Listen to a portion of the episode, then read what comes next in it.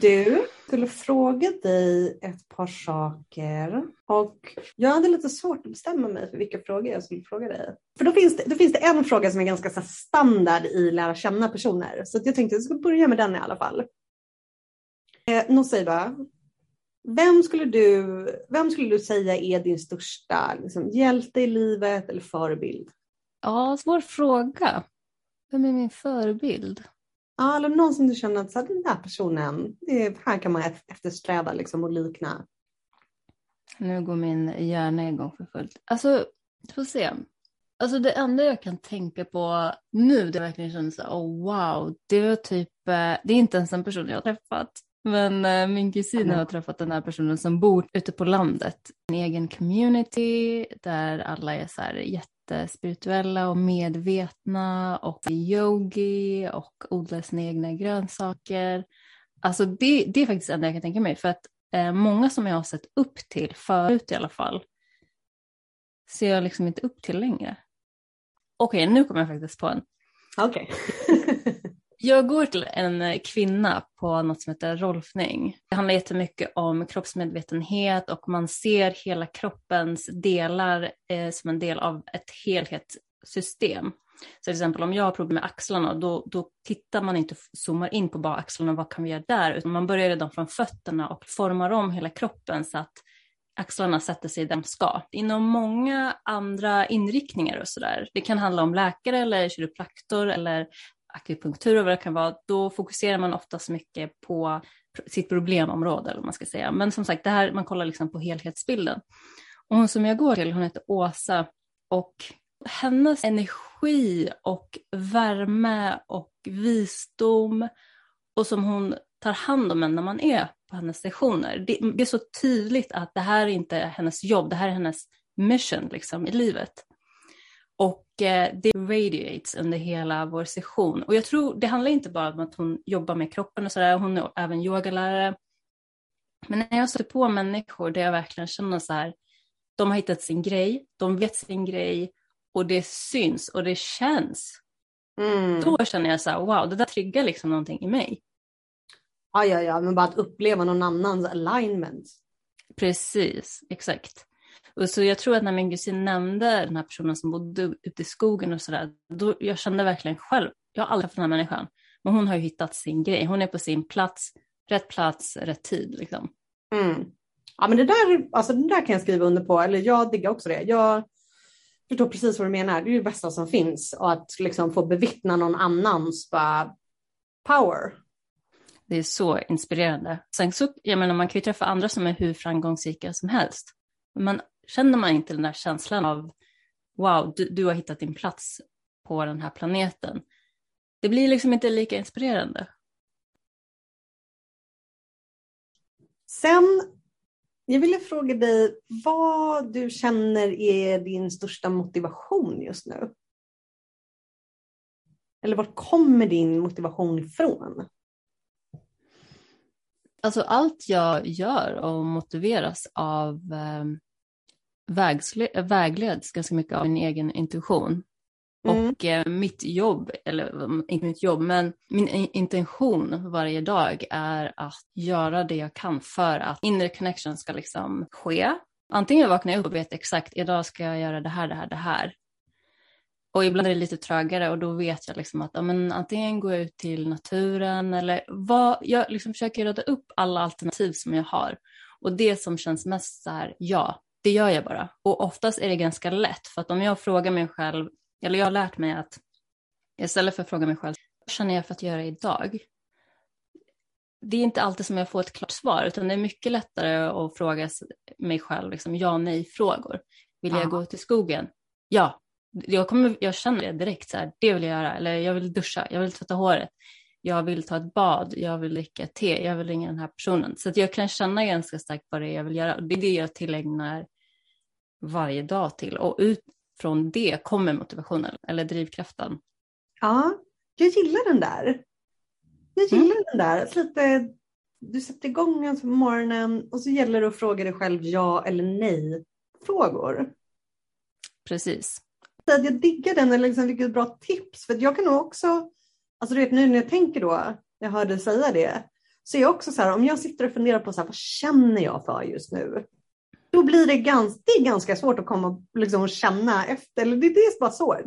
Men som du säger, en så här, ja eller nej-fråga på så här, hej, de här fem alternativen, alltså då blir det ganska snabbt, ganska enkelt. Exakt. Exakt. Det tog mig lite tid att förstå att det är vad som funkar för mig och som gör det så, alltså det sparar mig så mycket energi och ger mig liksom ganska direkt riktning. Okej, men jag börjar här och så behöver man inte veta liksom hela planen för dagen utan jag börjar med en promenad i skogen och sen får jag ta det därifrån. Mm. Får jag fråga då, hur balanserar du det med sånt som måste göras? Ja, alltså det är där det blir lite mer tricky. Ja, du vet, det som ehm. måste göras eller som liksom finns schemalagt sedan innan. Ja, alltså om det är schemalagt sedan innan, då är det inga problem. Då är jag ju inställd på att men just det, det här måste jag göra, det här måste göras, jag måste jobba runt det. Och är det så att jag verkligen känner motstånd för det, antingen planerar jag om det eller om det verkligen inte går, då får jag ju sätta mig själv och jag kallar det för att så här, rikta min energi så att jag får ändra mitt motstånd. Och ett jättebra sätt att göra det är att jag tänker, istället för att komma från en plats av att jag måste göra det här, så skiftar jag till att känna att jag väljer att göra det här. Och då får man ju rada upp alla de, pos de positiva sakerna som kommer komma ut av det. Oftast är det ju att jag gör det inte nu, måste jag göra det sen. Lika bra för det gjort. Gud vad skönt det kommer kännas sen. Därför väljer jag att göra det här. Det skiftar liksom hela perspektiv. Vissa saker tar liksom mycket längre tid att skifta, andra gånger inte. Men jag vill inte gå in i någonting med massa motstånd i kroppen. Då är det faktiskt bättre att bara skita i det i sånt fall. Har jag lärt mig i alla fall. Mm. Ja, I like it. Ja, och sen, jag skulle bara säga det. Jag har ju ändå jag är så tacksam i mitt liv att jag har friheten att välja ganska mycket och att tillägna min tid åt mig. Liksom. Jag förstår att alla kanske inte har den lyxen i samma utsträckning, men man kan ju börja litet. Det, det kan göra att det växer mer och mer. Ja, det finns flera saker att säga om den tror jag. För å ena sidan så har du ju rätt att du kanske är ganska lyckligt lottad på vissa sätt och att du har vissa möjligheter som andra inte har. Å andra sidan, eller samtidigt, så skulle jag gissa att du och ditt ego har ju kanske offrat vissa saker också då på samma sätt som kanske jag har. Att här, vi bor hemma. nej, så nej, det är ingen bostadsrätt och barnvagn och så här, partner på, på Södermalm eller bara för att jag kommer från Stockholm. Då, Så det är vissa så här, ego-uppoffringar som har gjort det möjligt att kunna ta det ganska lugnt och här, bestämma lite själv över sin dag och sådär. Ja, absolut. Alltså som sagt, jag har aldrig, jag har jobbat heltid innan i vissa perioder där jag vet att det finns en deadline, men annars har jag helst föredragit att jobba 50 procent och det innebär ju såklart att, att jag tjänar inte lika mycket som andra. Det roliga är att jag har oftast mer på sparkontot än vad andra har som jobbar heltid. Så att det, alltså det är jättemärkligt, det är jättekonstigt. Men, men det är verkligen så och det går. Men absolut, det innebär ju att jag har haft mindre att röra mig med för att jag föredrar friheten att kunna välja själv vad jag gör med min tid. Ja. Wow, alltså wow. Det är, du är så, så annorlunda. Eller alltså, det är jättekul att du jobbar 50 procent men sparar mer än folk som jobbar heltid. Alltså förstår du, det är liksom breaking the matrix. Alltså det är knas. Det är verkligen knas. En kompis, när jag, när jag förklarade det för henne och sa det till henne så sa hon, ja men Många tänker ju att det handlar ju bara om det man tjänar, inte på det man spenderar. Man måste kolla på båda aspekterna. Så det som händer är ju att jag har ju bara lagt på det jag måste. Sen är jag väldigt så här, jag är inte materialistisk av mig alls. Jag avskyr att shoppa, det är ju typ min mardröm. Så att det, är ju, det enda jag lägger liksom pengar på, det jag kan lägga mycket pengar på, det är bra ekologisk mat, helst närodlad. Alltså jag är väldigt petig med den delen, men allt annat, alltså jag, jag handlar second hand, jag hittade en jacka häromdagen på gatan som jag bara, ah, okej, okay, this is nice. Alltså jag hittar otroligt mycket. Jag hittar en 500 häromdagen. Alltså, jag tror många tar pengar som, jag tror att många missar att det är symboliskt. Det är liksom inte, det är en, det är en riktig grej, men den är inte så riktig som man kanske tror. ja, pengar är ju ett intressant tema också, alltså, helt klart. Mm -hmm. Menar du att du hittade 500 spänn? Jag hittar pengar så ofta Emily. Alltså det är helt, och saker, vet du, okej okay, jag ska berätta en sjuk historia. Och det här kan verka som absolut ingenting men för mig var det en stor grej. När jag var i Australien så, jag gick förbi en butik och som sagt jag handlar oftast, eller nu för tiden handlar jag bara second hand men Eh, på den tiden var det lite så här 50-50. Och eh, jag gick förbi en butik och eh, såg ett par skor som jag var, fan vad snygga, de där vill jag liksom verkligen ha. Och jag är absolut inte en sån som titta på skor och kläder för nöjes skull. Men de där vill jag verkligen ha. Så jag bara, äh, men jag funderar på det, jag det lite tid. För de skulle kosta typ, jag tror det var 100 dollar, så typ 600 spänn eller något sånt där. Så jag bara, men jag funderade, så tänkte jag på dem, tänkte jag på dem. Men sen så släppte jag liksom det. Och eh, typ kanske en månad senare eller något sånt där så skulle jag gå till, för där alltså man har oftast inte så här, eller där jag har bott, det finns inte tvättmaskiner i huset så man går till en laundromat. Så på vägen dit så ser jag de här skorna på en gräsmatta och det är ingen omkring. Så jag bara what? Alltså så, så går jag lite närmare och kollar på, jag bara, är det Jag bara, gud det är ju de för att de hade som så här ljusrosa och ljusgrön sula. Så det var en väldigt så här, speciell färg. Så jag bara, jaha, så kollar jag liksom under, ja men det är storlek 38, det är ju min storlek. Men jag bara, nej, nej jag kan inte. Så jag fortsätter vidare till the laundromat och tänker så här, men när jag kommer tillbaka, om de är kvar, då tänker jag ta dem. Så kommer jag tillbaka så är de där och jag kan ta dem några? Men det är ju den här inprogrammeringen som säger att det där är inte ditt, du får inte röra. Ja, ja. Ja, men så jag går hem, lägger mig upp tidigt, eh, dagen efter och jobbade. Vi var på en jordgubbsfarm, gå upp sex på morgonen, också en mardröm, men i alla fall. Och då står de där, de ropar ju på mig. Så jag tog dem, jag har faktiskt kvar dem. Ja, alltså det låter, det är liksom, det är så spännande. Eller ja, du vet, jag vet knappt vad jag ska säga, det var helt perfekt. Ja, det, och det känns som att ofta som man ger saker lite tid, ja, nu kommer vi in på det, men jag tror att väldigt många är så här, I want it, jag vill ha det nu, och så försvinner pengarna istället för att säga, ge det tid. Kör inte på den där kicken på en gång, utan det kan komma på många, många olika sätt. Just det, alltså det där, just den där poängen tog jag upp för jag blev ombedd att gå, ha någon typ av live i någon Facebookgrupp. Och för de har, de här månadens tema var liksom law of attraction och manifestation.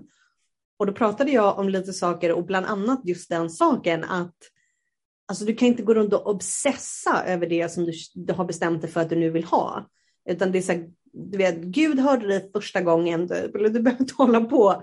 Eller så, man kan lägga en liten stund och några dagar på att göra sin vision board och sådär. Man kanske skriver ner det man är ute efter och sådär. Och sen, alltså glöm bort det där, glöm bort grejerna.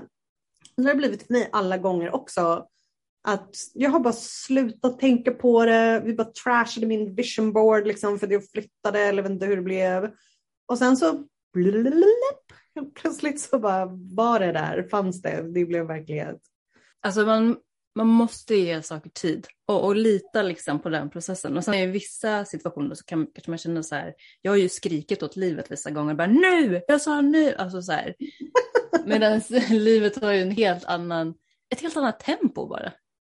Ja, men jag gillar den. Alltså jag har ändå också ganska bestämt ibland tagit snack liksom med universum att alltså nu, jag, jag menar nu. Du vet. Mm. Har du också en sån grej att, för jag pratar med världen ganska ofta. Alltså ja, jo men det gör jag. Alltså, in, alltså det är inte alltid som jag kommer och är så himla bestämd. Alltså jag kan nog tycka att jag är ganska ödmjuk liksom, med allt högre och det som jag vill ha och sådär. Men vissa gånger så, är, så sätter jag ändå ner foten. Och är så här, så nu, du vet, jag kan inte, vissa saker kan jag liksom inte tolerera längre. Åh oh, gud, jag känner igen det. Ja. och jag har märkt att alltså, det, är nog ändå, alltså, det är nog ganska bra ändå att göra det. Jag tror det med. Jag tror att det finns en, eh, en bild, speciellt i de andliga kretsarna, där det är så här respekt för universum, bara lita, istället för att det är two-way street, vi skapar tillsammans. Ja, nej men alltså, för det här har väl också det till då att vi pratar om det att vi som är högkänsliga och empaths, jag vet inte vad, att vi måste lära oss att sätta gränser. Alltså vi måste mm. lära oss att sätta gränser med världen eller bara med Gud och universum. Precis. Ganska länge kände jag så, nej men om jag blir arg på universum då kommer jag straffas på något sätt. Då, då, då har jag visat ja. att jag är ju inte redo egentligen, men det är lika bra att bara vara rak på sak och ärlig. Ja visst. Och sen så hör den, alltså tålamodet hör till. Så det är ju en skill att utveckla i sig också. Ja, hundra procent. Alltså jag har nog behövt jobba på den. Men alltså wow, du låter ändå, det är liksom helt fantastiskt det du berättar. Jag har väl alltid också haft det ganska, eller alltså nej, jag har haft en hel, jag har haft en hel historia och transformation och sådär med pengar till exempel. Och det verkar väl som en del, del, en del mindre jag säger liksom att lära mig om finans och pengar och så vidare på liksom ett ganska stort, på ett ganska stort sätt. Eh, så jag har aldrig, jag har aldrig hittat så 500 spänn eller sådana där saker. Alltså det är helt otroligt det du sitter och säger. Alltså jag, jag har ju haft mer issues på andra områden, men just pengar, eller resurser rättare sagt, det har nog varit något som jag har ganska mycket tillit till. Alltså att det löser sig. Det kommer lösa sig på ett eller annat sätt och det gör alltid det. Samma sak, det är så kul när, när jag berättar att jag har rest ganska mycket och sådär och folk säger, jag vill också resa och då frågar jag alltid, men varför gör du inte det? Ja, men jag har inga pengar och typ sådär. Och då berättar jag också alltid det att visst, jag var iväg och reste i flera år, men jag hade mer på mitt sparkonto när jag kom hem än när jag åkte. Så det, det behöver inte kosta så mycket. Liksom. Det kan till och med flippa över och man kan tjäna på det. Ja, men du har helt rätt. Alltså, du har helt rätt. Det beror, beror bara helt på hur man gör det, våra prioriteringar och sådär. Nu har jag en annan fråga. Nu är jag nyfiken på din familj. Kan inte du berätta lite om din familj? Absolut. Alltså jag har en mamma och en pappa, som många andra. eh, och, eh, och sen så har jag, och min pappa kom hit på typ 70-talet till Sverige. 73 tror jag han kom till Uppsala. Jaha, pluggade. Var kom, kom han ifrån då? Eh, från, då kom han från Italien, men han är ursprungligen från Sudan, men han bodde och spelade fotboll i Italien i några år. Och sen kände att han ville plugga och så var min farbror i Sverige så då tänkte han att ja, men där har jag familj så där kan jag studera och då var planen att han skulle plugga här i tre år, kandidat i ekonomi. Men på den tiden så behövdes det ganska mycket arbetare här så han hade jättelätt att få jobb och få väldigt bra jobb för den delen och de ville liksom att han skulle vara kvar. Så hans jobb, jag tror att han jobbade på posten då, om jag inte minns helt fel. Så då sponsrade de liksom honom och skötte all migrationspapper och sånt där. Eh, ja, och så tänkte han ju såklart att men jag jobbar här några år och sen åker jag tillbaka till Sudan. Men så, så var det inte utan mamma kom hit några år efter och sen fick de min storebrorsa och sen jag och sen har jag två yngre brorsor till. Ja just det, det är ju alla bröderna. Just det, alla bröderna. Ja, jag vet inte, finns det något spännande att säga om, om ert lilla gäng? Ja, alltså jag är ju uppvuxen i ett islamiskt hushåll. Ja, det är uh, så? Ja, väldigt mycket, väldigt kons, inte konservativt. Alltså grejen med mina föräldrar är att de är väldigt, vad ska man säga, samhällsanpassade. Så båda har liksom jobbat väldigt mycket, engagerat sig i samhället väldigt mycket och sådär.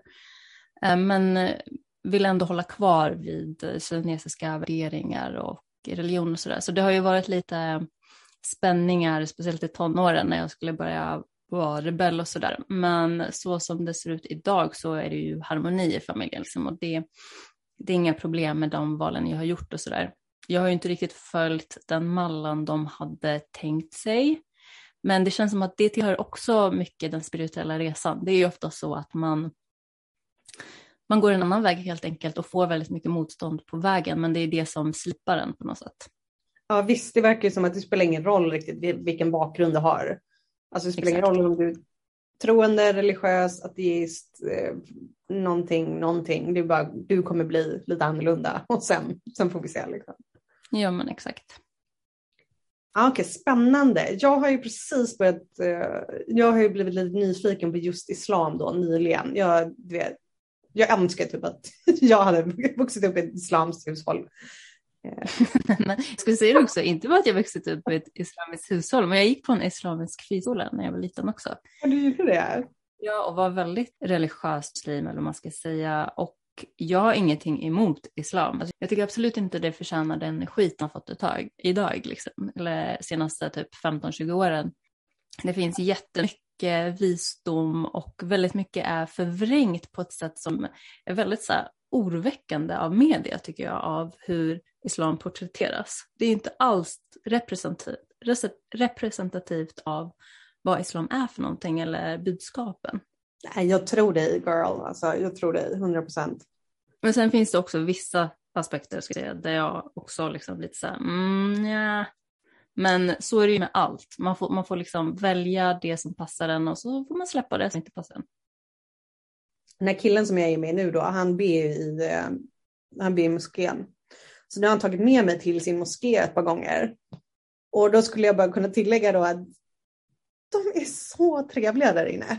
Alltså de är så trevliga och varma och välkomnande och sådär. Jag tycker det är toppen att gå dit. Alltså det är jättehärligt. Ja men det brukar vara det. Det brukar vara ganska fin gemenskap. Jag har inte varit inne i en moské på ganska många år men det brukar vara väldigt öppet, speciellt för folk som de kanske märker inte är en del av den communityn. Otroligt välkomnande och varma. Ja, visst, de ser ju mig och så oj, oj, henne, nu, henne måste vi ta hand om. Ja, men precis. Eh, sen, vad skulle jag fråga sen? Jo, jag ville fråga så här, Nusaiba, alltså vem är du egentligen? Ja, det undrar jag med faktiskt. ja, bra svar. Men jag tycker att det, det, går att svara på från så många olika nivåer. Men senaste tiden har jag varit inne på en väldigt läskig nivå. Jag vet inte om du kommer förstå riktigt vad jag menar, men har det hänt dig att du tittat dig själv i spegeln och fattar typ ingenting? Ja, det har hänt mig. Ibland tänker jag tillbaka på de stunderna och känner att nej, jag vet inte vart ska börja, vart ska jag börja, eller vad var det där för något egentligen? Och det har bara hänt mig senaste året att jag verkligen här, kan kolla på mina händer eller kan kolla på människor omkring mig och bara what the fuck, vad är det här för någonting? Jag fattar inte vad det här är. Yeah, you make me laugh. Medan typ hade du frågat mig för vi säger kanske fem år sedan, då hade jag bara, jag är Nusaiba, jag är så här många år, jag kommer därifrån. Eh, programmering, programmering, programmering, liksom, men inte djupare än så. Ja. Så att, ja, väldigt stor fråga ändå. Jag är nyfiken. Jag undrar om det, hade, om det var någonting som, ville, som skulle komma upp då. Vem är du egentligen? Var, var det... Alltså, jag är ju en människa i alla fall. En människoform. Ja, det är kul. Toppen, toppen. Så långt är du med. Men alltså, jag vet inte. Jag, jag måste känna efter lite vad jag skrev för svar. Ja, tänk efter. Det blir toppen. Så här, det känns som att jag är ju någonting som försöker hitta sig själv. V vem är du? Eller vad, vad, tänker du? Vilken, vilken nivå vill du lägga det på? jag bara, nej, men jobbigt tillbaka. Vem är jag? Va? Det är så psykologer jobbar, vet du. Alltså, men det är också så här, det är så här, har du tid att snacka till imorgon, eller? ja men alltså grejen är, det, det, är så himla, jag tycker att det beror på lite så här dagsformen. Någon dag kanske hade jag bara, ja men jag, jag är nog Seiba, men jag är ju inte det. Det är ju bara något symboliskt för den här formen. Liksom. Jag håller med. Jag kan nog tycka att jag själv är ganska duktig på att Alltså jag är ju med på att här i världen så är jag Emily, alltså det här är mina föräldrar, här kommer jag ifrån, det här är storyn liksom. Men jag, sen är jag ganska bra på att, alltså för det mesta vara ganska medveten om att det är bara på låtsas. Eller alltså det är bara på en viss nivå. Sen är det ju, sen är det en hel del som är mycket mer än liksom egostrukturen. Precis. Alltså jag gillar att du säger ja, den här storyn, för det är verkligen en story, men den är så övertygande att folk tror att det är dem. Det är så himla fascinerande. Ja, hundra procent. Men det är ju liksom dem, eller det är ju vi på en nivå. På en nivå, precis. En grej som jag också så här, du vet mina new age plantkretsarna, andligheten och alla de här sakerna som jag, där jag hamnar eller där vi är. En sak som jag bara känner att jag jag gör ju inte det för det är respektlöst, men jag skulle vilja rulla, du vet, rulla med ögonen upp i liksom, pannloben. Det är folk som helt ska liksom, släppa sina egon eller som helt ska så, sluta ha ett ego. Mm. Och jag var så här, men det, alltså det där går ju det går liksom emot hela verkligheten som vi har här nere. Alltså, jag har träffat folk som är så här, jag har inget namn. Jag, bara, jag tycker sånt där är så jävla kul. Jag tycker det är komiskt. Ja men det blir lite komiskt ja, för jag vill säga, jaha okej du har ingen namn men alltså om jag vill få din uppmärksamhet, typ, vad ska jag ropa? Eller, det är så opraktiskt. Ja men exakt. Ja men det, alltså egot är ju lite för dumt bland, bland det spirituella folket, inte för alla men, men det, jag ser det som att det är en hjälm vi måste ha på oss här, annars man kan inte man kan inte tolka sin omgivning eller någonting utan det på något sätt. Det är inte the bad guy i det här. Det blir the bad guy när egot är lite överstyr. Men man kan ju jobba med det och det kan ju vara något fantastiskt. Ja, visst, alltså det, är ju, det är ju referensramen liksom. Precis. Det vill vara en referensram och det är precis, det är när vi inte är så medvetna om, att vi, om ett ego som det blir problematiskt. För sen ska inte jag vara sån heller att det är så här, eh, bara, bara kör med ditt ego. Så här, jag, alltså, du vet, jag har haft full blown ego death, alltså det är inte den. Det är bara det, ja men du vet, det är bara så att vi måste komma ner på jorden igen också och vara lite grounded. Och när vi är här på jorden, alltså då har vi ett ego. Det är bara så. Ja, exakt. Alltså det här med ego death och så här, jag vet inte om, jag, jag, kan nog inte relatera till det på det sättet. Jag har haft vissa stunder när jag har varit i naturen och jag verkligen så här flyter iväg från min kropp. Men det leder ju till ren panik. Jag, jag har ju fattat nu att det är ju mitt ego som får panik för att den liksom, man släpper det på något sätt. Och det är ju ingen, det är ingen trevlig upplevelse utan det är liksom, ja första gången det hände, jag känner ju typ ren skräck. Ja, men vet du, jag tycker nog inte att det är jag tycker inte att det är så konstigt heller att du är så här, oh shit, det här vet inte jag om jag gillar eller jag vill komma tillbaka till min kropp. För mm. det är en annan sak som jag har folk prata mycket om, det här, så här astral projection. Eller att man ska, du vet det är mycket så meditation, att man ska lämna sin kropp och bara ut och liksom ut in the astrals. Och alltså, people, det där är inte, värld, det är inte världens bästa idé. Mm. Alltid, alltså du tar så enorma risker när vi håller på med sånt där. Och om vi inte gör, alltså du vet om det där det är inte en jättebra idé. Det är jättestora risker som kommer med det här astral projections och sådär. Om du har otur, alltså då kommer du inte ner i din kropp igen. Du dör. Oh, fy. Alltså jag, jag har också hört att man ska vara väldigt försiktig med det där. Där iväg till andra världar och till andra dimensioner och allt vad det kan vara. Det är ju liksom inget att leka med riktigt. Exakt, alltså det är inte att leka med och nu är det lite populärt eller det är lite nytt liksom. Alla är så nyfikna eller, eller du vet alla är väl kanske lite höga på att så här, wow, alltså vi kan göra en massa grejer liksom som, mm. som människor inte hade så stor tillgång till bara för en liten tid sedan. Så nu är det så här, wow, kolla alla gadgets liksom, eller kolla ja. allt möjligt. Så här. Men det är verkligen inte att leka med. Alltså i värsta fall som jag säger, för du vet, the silver thread som alltså går från din själ och din ande ner till kroppen igen. I värsta fall så kapas den där och du kommer liksom inte ner igen, du dör. Och på samma sätt som när vi dricker de här liksom, fruktansvärda plantorna och sådana saker, alltså när du lämnar din kropp, då är den högst sårbar och den kan ju tas av någon annan. Så att eh, don't play around too much med sånt här och det är därför jag menar på att när du börjar sväva iväg lite och känner att så här, ah, men jag vet inte, Alltså det, då är det nog fullt rimligt att bara komma tillbaka. Det kanske är din intuition liksom också som är så här, nej men nu hoppar vi tillbaka, kom, kom, kom tillbaka. Ja men jag tror det med. Alltså, jag tycker att allt det där med att lämna kroppen, alltså jag har ju typ aldrig ens tagit en drog i mitt liv. Det är faktiskt något som alltid har skrämt mig ganska mycket och även men det är ju mycket så också i spirituella kretsar, så här, testa den här drycken och eller så här, möt ditt högre jag och sådana saker. Och jag är så här, men jag vill göra det nyktert. För att jag, jag tycker det är skidläskigt allt sånt där. Jag skulle vilja vara lite mer experimentell men jag gissar att jag inte är på den nivån eller som en person jag känner som har tagit DMT och mushrooms och allt sånt där sa liksom, ja men då kallar inte någon på dig på den sidan så du behöver liksom inte göra det. Vilket kändes väldigt betryggande för det känns som att I'm missing out, I'm missing the party typ. Ja men det där kan ju nog ligga någonting i det du sa precis att det är, liksom, det är ingen som kallar dig där på andra sidan. Och då skulle jag vilja påpeka att vi som känner att det är någonting som kallar på oss där på andra sidan, alltså it ain't God. Alltså du vet, det är inte, det är liksom inte, det är inte något vackert vi kommer uppleva där, antagligen. Men det har ju till, alltså det är klart att det hör till att vara, alltså den högre filosofin, att vara sökande och sådär. Det hör ju till att säga hej, här är det liksom en, vad ska man säga, en genväg till the divine. Det är dock inte, det är dock inte att rekommendera. Alltså.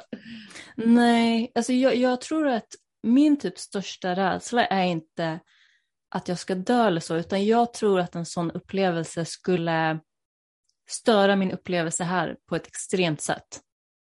Alltså ja. att, att liksom hela illusionen skulle vara helt borta och då skulle det nog kännas väldigt konstigt att vara här på något sätt. Jag tror att det där talar till att du är ganska grounded och alltså jordad och stabil och sådär. Jag tycker det låter jättebra. Eller liksom ganska hälsosam, ganska hälsosam person, trygg i sig själv och sådär. Ja men tack. Alright, ska vi börja avrunda för idag då? Det tycker jag. Vi bara, mm. av, bara avrundar. liksom på stört. ja, fortsätter vi nästa vecka. 100 procent. Tack så mycket. Tack, tack.